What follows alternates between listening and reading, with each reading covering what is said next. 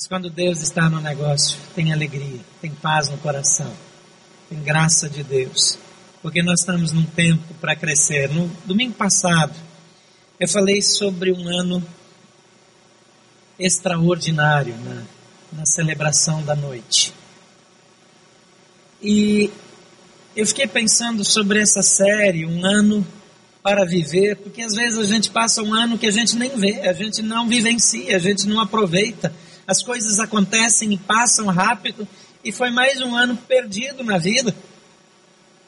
Eu estou orando para que nós nunca mais tenhamos anos perdidos na nossa vida. Para que todo ano seja ano de crescimento, de bênção. E hoje eu quero falar sobre isso, um ano para crescer.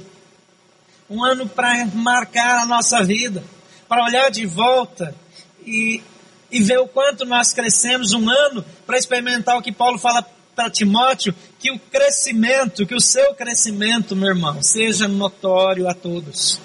Que todos vejam o seu crescimento. Que todas as pessoas que andam perto de você olhem e digam, mas o que aconteceu com ele, com ela? Porque ele mudou demais. Ele cresceu demais.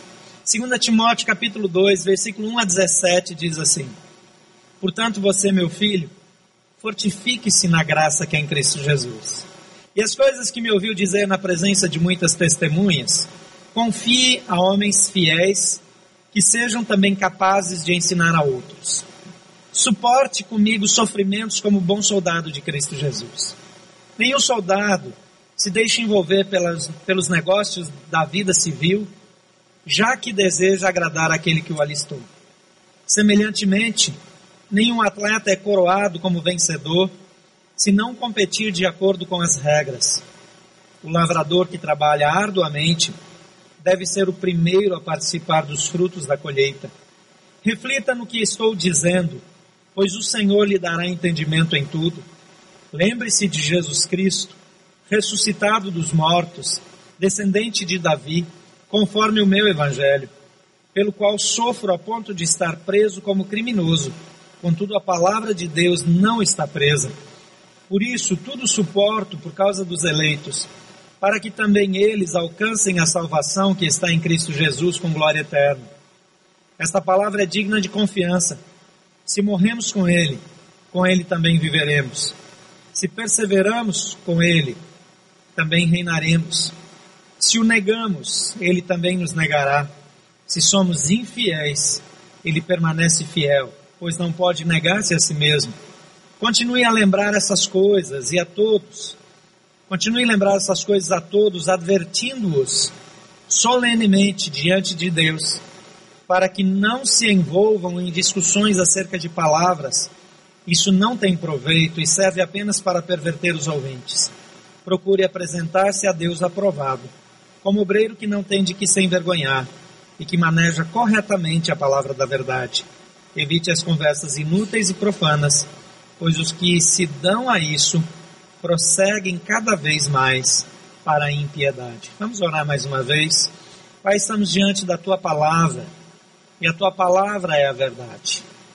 Ensina-nos, fala conosco, Espírito Santo de Deus, nossos corações e mentes estão abertos para o teu mover, para o teu ensinamento. Nos comprometemos a ouvir e obedecer, a cumprir aquilo que o Senhor falar. Então, que o Senhor fale conosco, que o Senhor nos ensine com poder, com graça, porque aquilo que homens não podem nos convencer, o Senhor pode nos convencer. Então, traz para a nossa vida as verdades da tua palavra para que ao aplicá-la possamos vivenciar aquilo que o Senhor mesmo providenciou para cada um de nós. Um ano de crescimento, um ano da graça do Senhor. Oramos em nome de Jesus. Amém.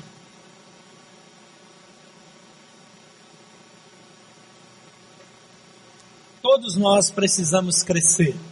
crescimento é esperado, é desejado. Quem tem um bebê que não cresce, procuram mais rápido que pode um pediatra, provavelmente na sequência um endócrino. Tem essa especialidade de endócrino pediatra, meio raro, meio difícil de encontrar, mas é o desejado nessa hora. Porque um bebê que não se desenvolve, uma criança que não cresce, denuncia algum problema. Tudo que é saudável cresce. Nem tudo que cresce é saudável. Um tumor cresce rapidamente e é doença. O crescimento desordenado, desproporcional, não é saudável. Mas tudo que é saudável cresce. Uma igreja que cresce, uma igreja que é saudável, cresce. Às vezes as pessoas não querem que a igreja cresça porque perde um pouco daquele nível de comunhão da igreja pequena, mas uma igreja que não cresce é uma igreja doente. Tudo que não cresce é doente. Nem tudo que cresce é saudável, mas tudo que é saudável cresce. Na nossa vida é igual. Nós precisamos crescer. Se você começou esse ano do mesmo jeito que começou o ano passado, você está enfermo. Não precisa medidas especiais para crescer. Não se precisa procurar nada para acrescentar na vida de quem não cresce. Precisa simplesmente verificar o que está em desordem. Porque a presença de Jesus deve nos fazer crescer. E se eu não estou crescendo espiritualmente, se eu não oro mais do que eu orava, se eu não leio mais a Bíblia do que eu lia, se eu não me relaciono melhor com as pessoas do que eu me relacionava, se eu não alcanço mais pessoas para Jesus do que eu alcançava, se o meu casamento não está se desenvolvendo melhor do que se desenvolvia, se alguma coisa não vai bem, não melhora, nós estamos em crise. Veja que às vezes o casamento, por exemplo, pode passar por momentos de mais briga, mais confusão. De vez em quando isso é necessário. Alguns ajustes trazem tumulto, trazem conflitos, mas esses conflitos precisam ser enfrentados com seriedade para que ao sair dos conflitos nós sejamos melhores. Para ao ultrapassar essa dificuldade, nós estejamos mais consistentes no nosso relacionamento. Isso vale em todas as áreas, em todas as direções. Nunca deveríamos fugir de conflito. Toda vez que nós fugimos do conflito, nós paramos de crescer. Quando enfrentamos o conflito, ainda que ele pareça uma ameaça, e nós o vencemos, nós crescemos. Então, algumas decisões que eu gostaria de compartilhar que podem ajudá-lo a ter um ano para crescer. A primeira delas é decida crescer no relacionamento. Decida crescer, decida. Em 1 Timóteo 2, 1 e 2 diz, 2 Timóteo, perdão, 2, 1 e 2 diz, portanto, você filho meu, fortifique-se na graça que é em Cristo Jesus. A primeira coisa aqui é crescer no relacionamento com Jesus, conhecer mais dele, conhecer melhor a graça dele, fortalecer-se na graça. Isso significa ter menos efeito na nossa vida o pecado do passado, a dificuldade, o tropeço do presente, a fraqueza, porque a graça de Jesus nos fortalece. Conhecer Jesus nos fortalece para que nós possamos prosseguir. Não nos abalaremos com as nossas fraquezas, não nos abalaremos com os ataques do diabo, não nos abalaremos com as crises relacionais, porque a presença de Jesus nos fortalece conhecer a graça, vivenciar a graça, experimentar a graça que perdoa, que reconduz, que nos faz prosseguir, faz toda a diferença. Mas o texto continua dizendo as coisas que me ouviu dizer na presença de muitas testemunhas. Confia a homens fiéis, que sejam também capazes de ensinar a outros. Todo cristão precisa compartilhar o que recebeu. E compartilhar o que recebeu me faz crescer. Compartilhar com outro, repartir com outro. De vez em quando eu olho para pessoas próximas a mim e eu observo nitidamente que elas estão em crise. Crises ministeriais, crises relacionais, crises no seu relacionamento com Deus. Então eu passei por essas crises, por isso identifico as crises na vida de outras pessoas. O meu papel nessa hora é chamá-las no tempo oportuno, tratar com elas para que ao repartir aquilo que eu recebi, elas também cresçam e repartam aquilo que receberem também com outras pessoas. A vida cristã é receber, repartir e regozijar, produzir frutos. E quando nós paramos de receber e paramos de regozijar e paramos de repartir, nós retrocedemos. Receba, regozije-se com o que vem e reparta. Decida crescer no relacionamento com Deus. Decida separar mais tempo para ouvir a voz do Espírito Santo. Decida tirar mais tempo de oração. Quando incentivo você a ir para esse espaço de oração que temos, onde será o nosso auditório, estou incentivando você a fazer algo de um modo diferente do seu dia a dia. Não é porque você agora vai orar aqui, não vai mais orar em outro lugar, mas vai orar também aqui. Vai adicionar mais um tempo de oração. Vai ter mais uma, um foco na sua mente que te aproxima de Deus e aproxima das pessoas. E ao orar por essas pessoas, você se coloca à disposição de Deus para repartir com essas pessoas aquilo que Deus te deu. Ouvi uma entrevista de um médico que foi para a África para o país onde o ebola está mais forte. E esse médico passou de hospital em hospital. É, é um infectologista lá de São Paulo. Ele passou de hospital, hospital, clínica, posto, onde tinha alguma coisa aberta, porque o sistema de saúde quase que faliu por causa do ebola.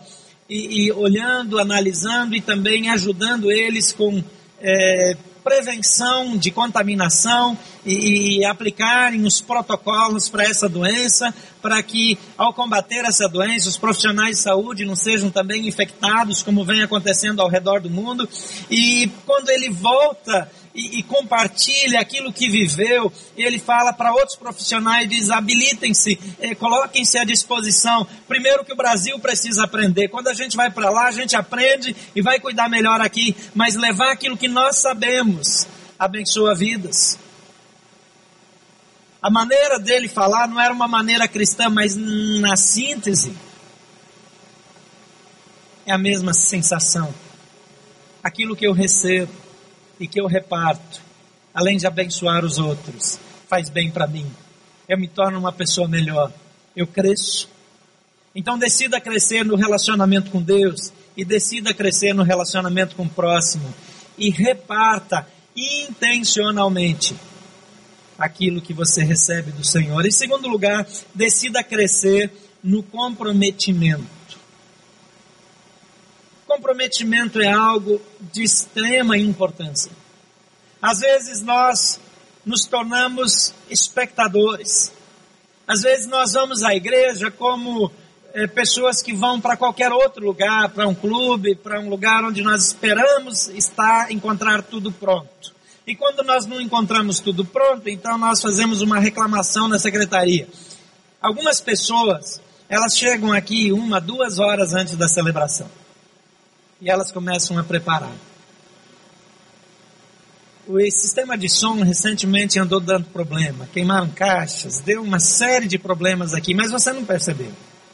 Você não percebeu porque pessoas colocaram o seu coração e o seu tempo e as suas habilidades a seu serviço, ainda que você não soubesse. E chegam cedo e arrumam e regulam e fazem testes e testes e testes e testes.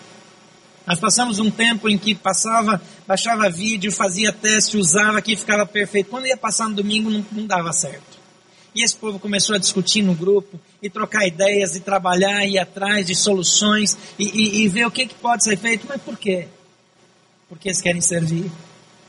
Por amor, por dedicação.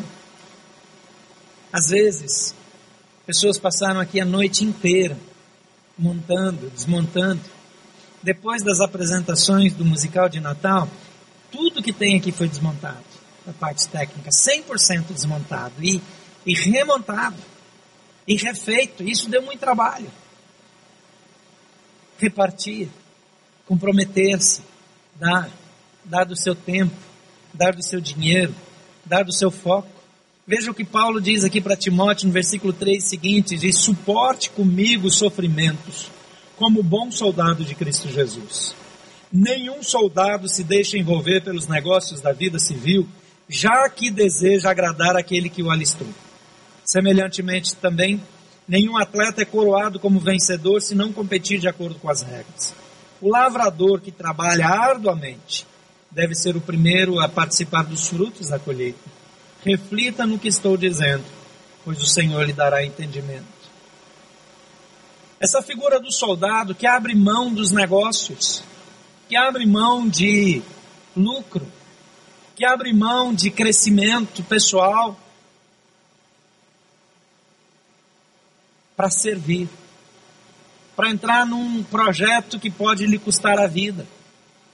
Isso é comprometimento. No começo da minha vida ministerial, eu abri uma empresa de vendas eu tinha negócios, estava espalhando esses negócios de um modo muito acelerado por várias regiões diferentes do Brasil. Estava prosperando. Encontrei um amigo, cristão também, e queria abrir uma indústria.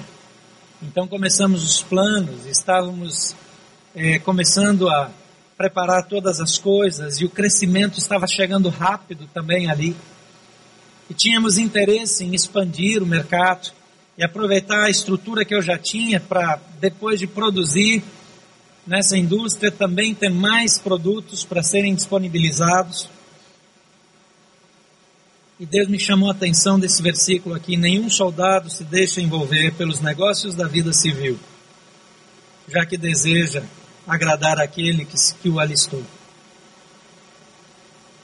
E foi um momento duro, difícil. Eu sempre gostei de me envolver em várias coisas, de abrir mão de um lucro, de uma fonte importante de recursos, para dizer: Deus, eu escolho depender exclusivamente do Senhor. Essa não é uma escolha simples, mas escolher focar nas coisas de Deus faz toda a diferença. Focar nas coisas de Deus com comprometimento. Focar nas coisas de Deus de modo que, ainda que o domingo já acabou, eu ainda vou voltar na segunda, talvez na terça, na quarta, para garantir que tudo vá bem. É isso que esses voluntários demonstram. É isso que Deus espera de nós. Que nós tenhamos um nível de comprometimento onde nós não estamos apenas reclamando e dizendo por que ninguém fez, mas perguntando de que maneira eu posso fazer. E eu me torno uma pessoa que resolve, eu me torno uma pessoa de soluções, eu me torno uma pessoa que é a resposta às necessidades daqueles que estão ao meu redor. Querido, você é a resposta de Deus às orações daquelas pessoas que nem sabem que estão orando. Aquelas pessoas que têm um vazio na alma, aquelas pessoas que têm necessidades que não são supridas, mas Deus envia você para ser a resposta, a cura, a solução. Em terceiro lugar, decida crescer nos valores. Paulo diz aqui no versículo 8 e seguintes: lembre-se de Jesus Cristo, ressuscitado dos mortos, descendente de Davi, conforme o meu evangelho pelo qual sofro a ponto de estar preso como criminoso. Contudo, a palavra de Deus não está presa. Por isso tudo suporto. Por causa dos eleitos, por amor dos eleitos, para que também eles alcancem a salvação que está em Cristo Jesus, com glória eterna. Os nossos valores, aquilo que permeia a nossa vida, aquilo que faz com que nós façamos o que fazemos, precisa ser aquilo que vem de Jesus. Ele diz: lembre-se de Jesus Cristo. Olhe para Jesus. Olhe para os valores que permeavam o ministério de Jesus. Olhe para o nível de comprometimento que Jesus, de Jesus que foi até a cruz e morreu. Mas agora ele está vivo. Então eu posso todas as coisas naquele que me fortalece, porque aquele que vive e reina para sempre cuida de mim. Jesus disse: Eis que estou convosco todos os dias. Então eu posso ser íntegro. Então eu posso vencer os meus pecados. Então eu posso ser uma referência, porque Jesus Cristo é minha referência. Paulo diz: por amor dele, por causa dos valores dele, por causa da verdade dele, eu sofro como se criminoso fosse. Estou preso, mas o evangelho não está preso.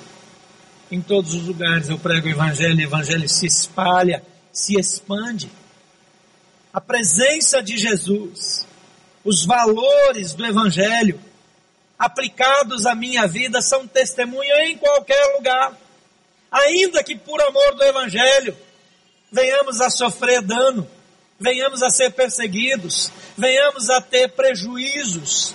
A presença de Jesus determina como nós vamos viver.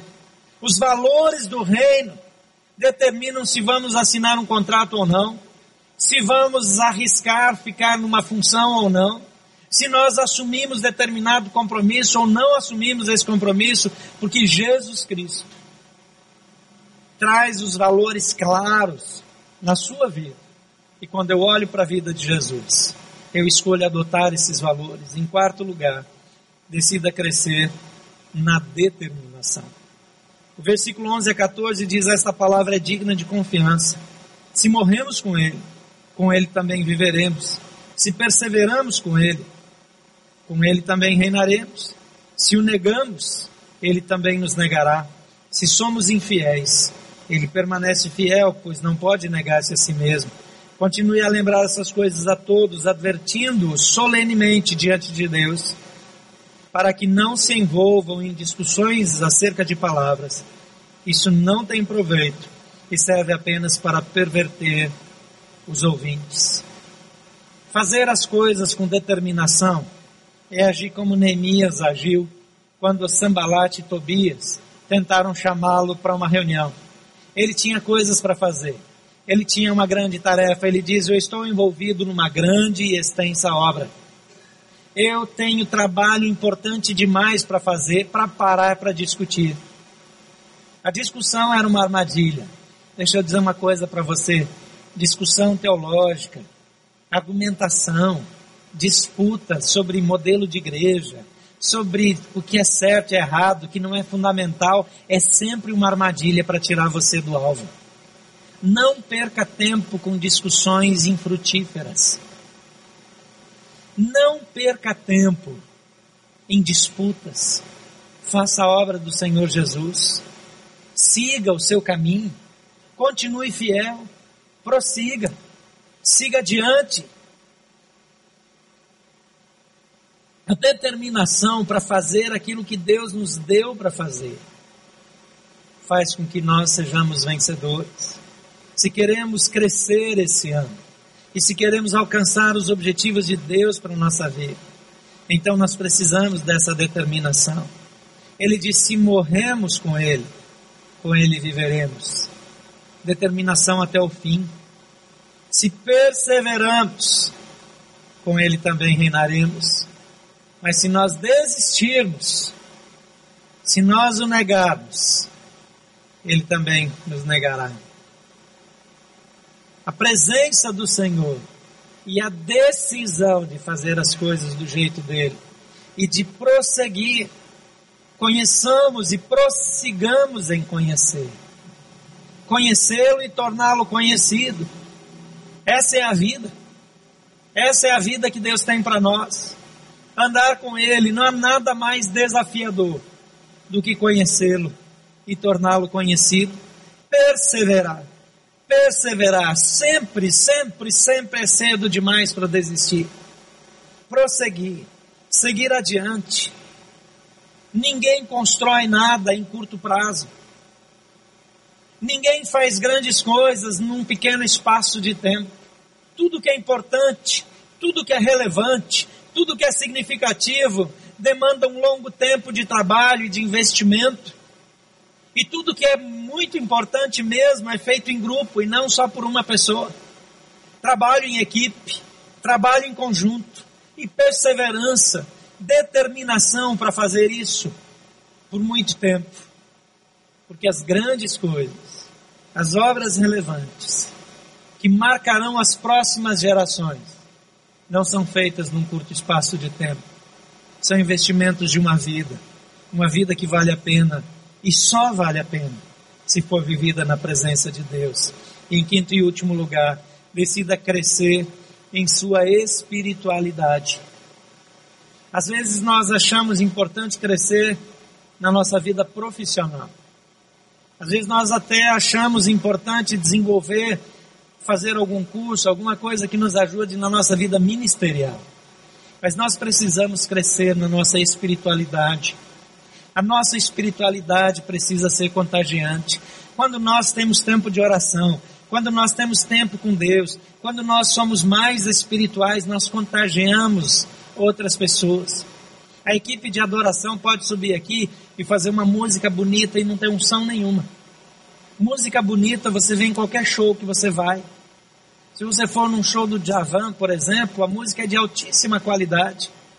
Eu fui num show do, do YouTube aqui no Brasil e, e, vi o Bono lá. O Bono é um cristão, tem uma experiência maravilhosa, mas em, a despeito disso, aquela turma tem uma música de uma qualidade reconhecida internacionalmente. Mas é só música, é só show. Mas quando o Bono para o show e fala da experiência dele com Jesus, o estádio inteiro fica em silêncio. Quando ele fala do relacionamento dele com Deus, que mudou a vida dele, os críticos dizem: ah, agora o YouTube parece que está fazendo uma missa ou um culto. Mas todo mundo fica em silêncio. E você olha em volta e você vê pessoas com as lágrimas correndo. Porque o mundo precisa de gente que tenha coragem de testemunhar quem é Jesus. Quando essa equipe chega aqui debaixo de oração, cuidando da sua espiritualidade, quando a gente passa por aquela porta, algo especial toca a vida da gente. Espiritualidade é algo contagiante. E por isso, quando você entra aqui, você não encontra só música. Você encontra a presença de Deus. Paulo diz para Timóteo no versículo 15: procure apresentar-se diante de Deus aprovado como obreiro que não tem de que se envergonhar e que maneja corretamente a palavra da verdade. Esse versículo precisa estar diante de nós. Vamos ler juntos, só para você fixar mais. Procure apresentar-se a Deus aprovado, como obreiro que não tem de que se envergonhar, que maneja corretamente a palavra da verdade. Veja aqui que o texto, o versículo diz: procure apresentar-se diante de Deus. Procure apresentar-se a Deus, não é apresentar-se à igreja, não é apresentar-se ao pastor, não é apresentar-se aos seus amigos, mas, em primeiro lugar, apresentar-se a Deus. E como? Apresentar-se a Deus aprovado. Não é apresentar-se a Deus para ver se Deus vai aprovar. É viver de modo aprovado por Deus é todos os dias da sua vida. Às vezes a gente diz, se esforça para que Deus te aprove. Não é isso que o texto está dizendo. Você sabe o que Deus aprova, está na Bíblia. Você já sabe. Você já sabe a nota que você tem, porque você olha para a Bíblia e você sabe se está aprovado ou reprovado. E ele está dizendo aqui: viva todo dia para se apresentar diante de Deus aprovado. Não é para ficar esperando para ver o que Deus fala, não. É antes de qualquer coisa se apresentar diante de Deus aprovado, fazendo a coisa certa pelas razões certas, da maneira certa.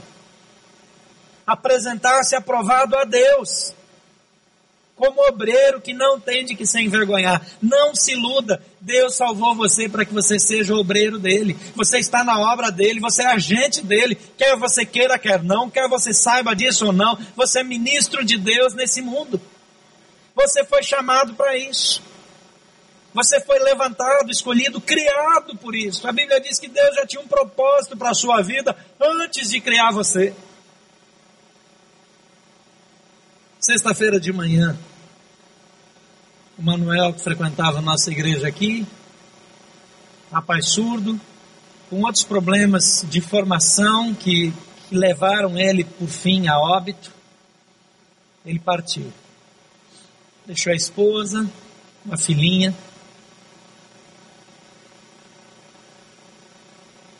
E quando eu falei no último momento, antes do sepultamento do Manuel, eu lembrei que cada um dos dias dele foi escrito muito antes de qualquer dele existir.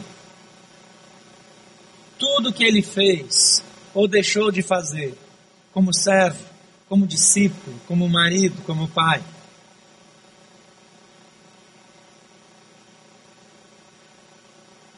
não vai mais mudar. Porque a oportunidade dele de viver essas coisas terminou na sexta-feira de manhã. Quinta-feira de noite, uma madrugada de sexta. O nosso tempo aqui é limitado, é curto. Não vamos ter uma segunda oportunidade de ter uma vida diante de Deus. de nos apresentar diante dele aprovados, como obreiro que não tem de que se envergonhar. Se tem coisas ainda na sua vida que você se envergonha, está mais do que na hora de passar a sua vida limpo. Muitas vezes nós convivemos com pecados habituais, pecados que não deveríamos ter experimentado, e uma vez que, nos, que nós os experimentamos, nos tornamos escravos do pecado. E a Bíblia diz que todo aquele, sem nenhuma exceção, não está dizendo que quem é cristão, quem não é cristão. Todo aquele que pratica o pecado é escravo do pecado. Se você faz fofoca, você é escravo do pecado.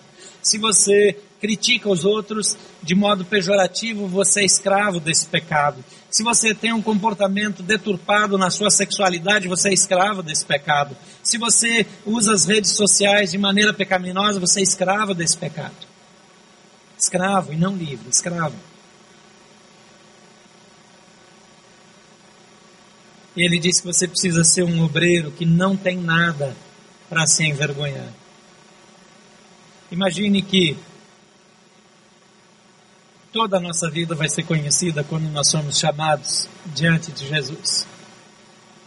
Imagina que de repente nessas telas, nos monitores, começasse a passar a sua vida. Talvez alguns aqui iam querer morrer de vergonha. Porque antes de vir para cá, talvez fizeram coisas que morreriam de vergonha. Que talvez iam querer sair daqui com uma fronha na cabeça e nunca mais voltar.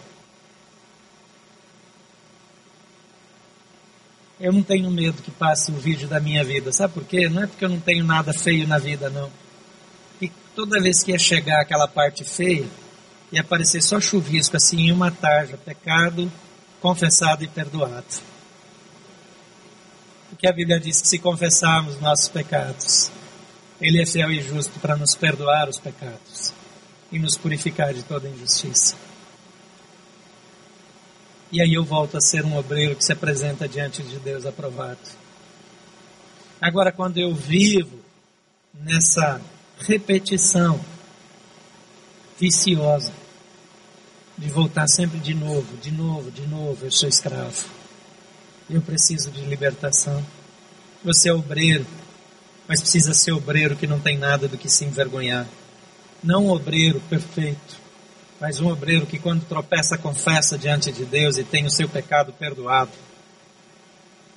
Eu não sou melhor do que quem tem coisas escondidas. A única coisa é que me sinto livre porque Deus já me perdoou em Cristo Jesus. E todos nós devemos viver assim, perdoados em Cristo Jesus. E ele continua dizendo aqui: evite conversas inúteis e profanas, pois os que se dão a isso prosseguem cada vez mais para a impiedade. Eu já falei sobre essas conversas. Tem muita conversa que vem do inferno. Tem muita conversa que você não deveria entrar, que você disse que não ia mais entrar, mas daqui a pouco você entrou, porque a pessoa entra e, e começa a falar com você e daqui a pouco você está falando aquelas coisas essa prática nos leva para a impiedade, nós nos tornamos pessoas impiedosas, pessoas que não creem mais, pessoas que passam a se acostumar ao pecado.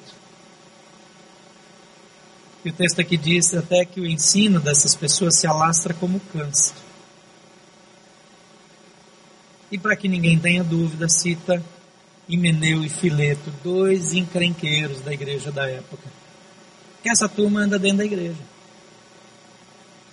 Esses filhos de Belial, esses filhos das trevas andam dentro da igreja. Se tem algum fofoqueiro, maledicente, alguém que está sempre querendo levar você para o pecado, de falar coisas indevidas, lembre que eles são como Emineu e Fileto. Não entra nisso. Não entra nisso. Se eles não querem ser corrigidos, tirai-os do meio de vós, diz a Bíblia. Tirai esse mico do meio de vós, porque nós precisamos viver em santidade. E se você não consegue viver em santidade perto de determinada pessoa, saia de perto dela. Saia de perto dela. A Bíblia diz: não vos enganem, Não vos enganeis, as más conversações, as más companhias corrompem os bons costumes. A outra versão diz as más conversações, porque companhia ruim leva a conversa ruim, conversa errada, conversa pecaminosa lembra, leva para a impiedade, leva para longe de Deus. Então põe guardas à sua língua. Põe guardas ao seu coração, aos seus sentimentos, às suas emoções.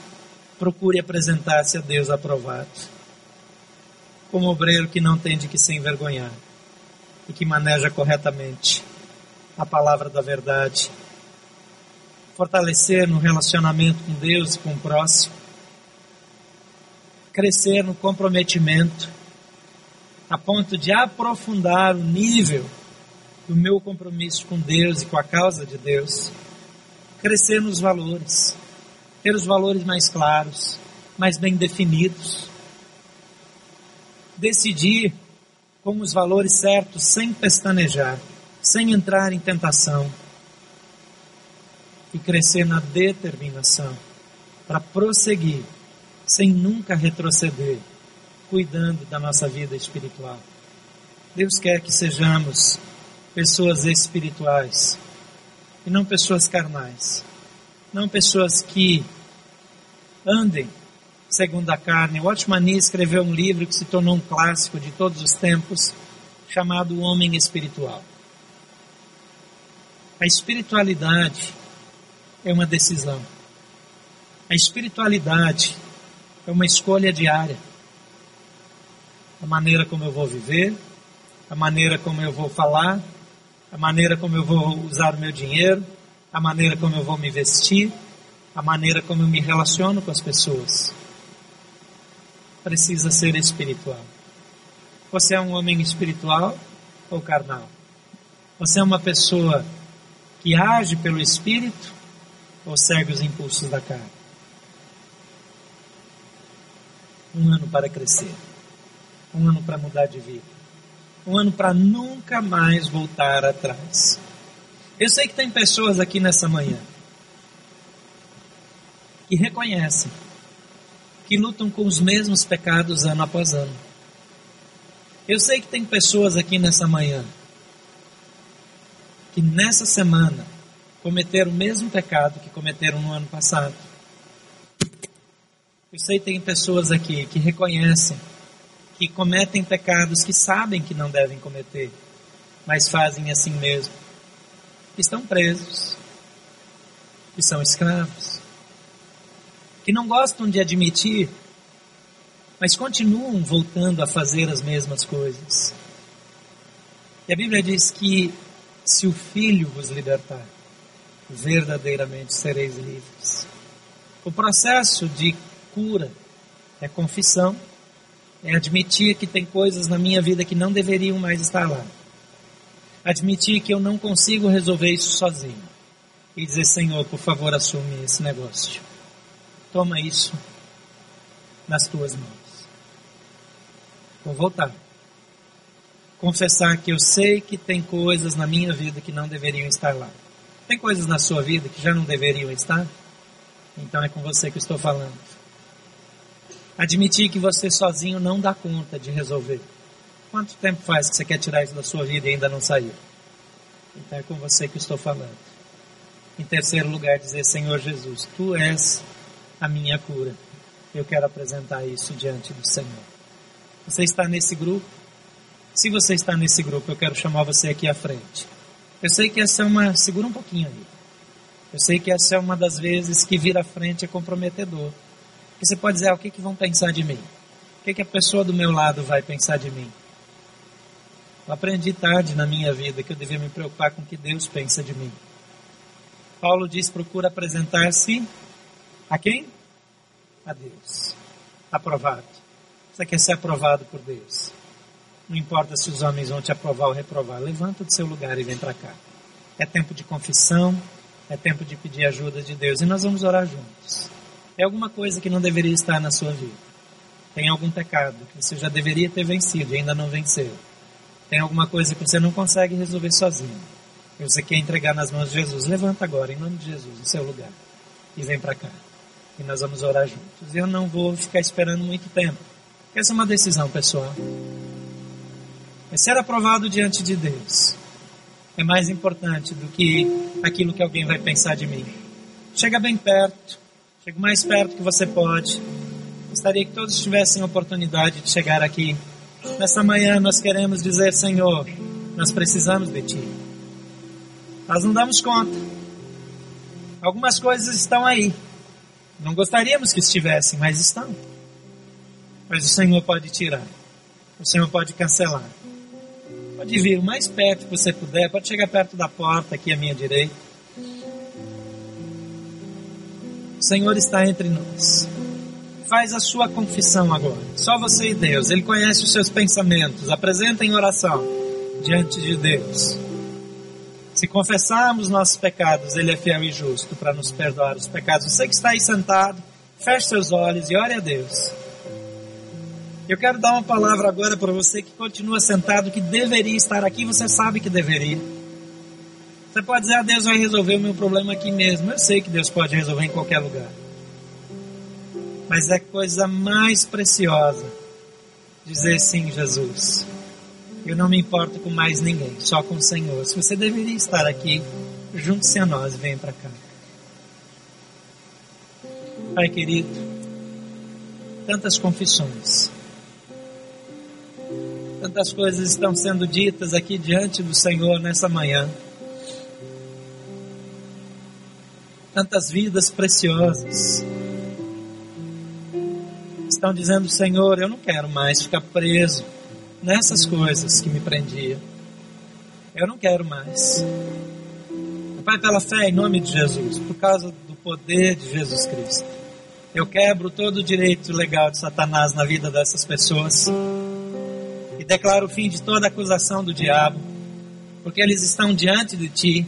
E a tua palavra diz que quando nós nos colocamos diante do Senhor e confessamos, o Senhor nos perdoa e nos purifica e nos liberta. Quando o Filho nos liberta, nós somos definitivamente, absolutamente livres. E nós estamos aqui diante do Senhor, humildes, dizendo: Senhor, do nosso jeito não funciona, nós não damos conta mas nós queremos que seja do teu jeito. Nós queremos que seja para a tua glória. Nós queremos que a nossa vida seja uma vida completamente consagrada ao Senhor. Pai, tem misericórdia de nós. Pai, nós temos convicção que ao sair daqui nós somos capazes de voltar para o mesmo pecado. Mas nós também sabemos que se o Senhor for conosco, se o teu Espírito mudar o nosso coração, o nosso jeito, nos fizer livres, nós não vamos voltar nunca mais nós nos apegamos às tuas promessas nessa manhã e nós declaramos que o Senhor é conosco. E por isso, Pai, nós tomamos posse daquilo que o Senhor Jesus conquistou em nosso favor na cruz do Calvário. E assim nós cremos. Agora nós vamos orar juntos. Eu peço que você repita essa oração. Pode ficar com seus olhos fechados. Você que precisa dessa libertação em Cristo, diga comigo: Senhor Jesus eu reconheço que andei em pecado, é que muitas vezes voltei a praticar as mesmas coisas que por tantas ocasiões eu decidi não fazer mais. Eu reconheço que não sou capaz de vencer por mim mesmo, mas nessa hora eu confesso a minha fraqueza e clamo por teu perdão e recebo teu perdão e a purificação que vem pelo teu sangue. E nessa manhã, eu tomo esse local e essa manhã por testemunha de que não mais serei o mesmo. E eu ordeno a todo espírito maligno que agiu ou que age na minha vida, me enfraquecendo, me levando ao pecado, que agora saia em nome de Jesus. E eu consagro a minha vida a Jesus Cristo e declaro que tudo aquilo que eu sou, tudo aquilo que eu tenho, pertence ao Senhor Jesus. Eu volto as minhas costas ao pecado que me escravizava e me volto intencionalmente ao caminho da santificação. Eu escolho obedecer a Jesus por toda a minha vida. Meu Senhor e meu Salvador, e silencio toda a voz das trevas que quer me impedir, ou que quer colocar dúvidas, ou que fala a minha mente que vai ser tudo como sempre foi. Porque eu sei que em Cristo Jesus eu sou uma nova criação e que as coisas velhas já passaram e tudo se faz novo. Agora eu recebo perdão e purificação e não mais voltarei ao passado, porque no Senhor Jesus todas as coisas se renovam e eu recebo a vitória, o perdão e a cura em Cristo Jesus. Amém. Pai, em nome de Jesus, nós selamos essas palavras no teu Espírito e declaramos que estamos contigo e contigo viveremos todos os dias da nossa vida. Em nome de Jesus. Amém. Você crê nisso? Aplauda aquilo que o Senhor está fazendo, porque Ele está no controle. Ele vai mudar a sua vida e nós seremos mais que vencedores em Cristo Jesus. Vamos ficar em pé e vamos cantar juntos.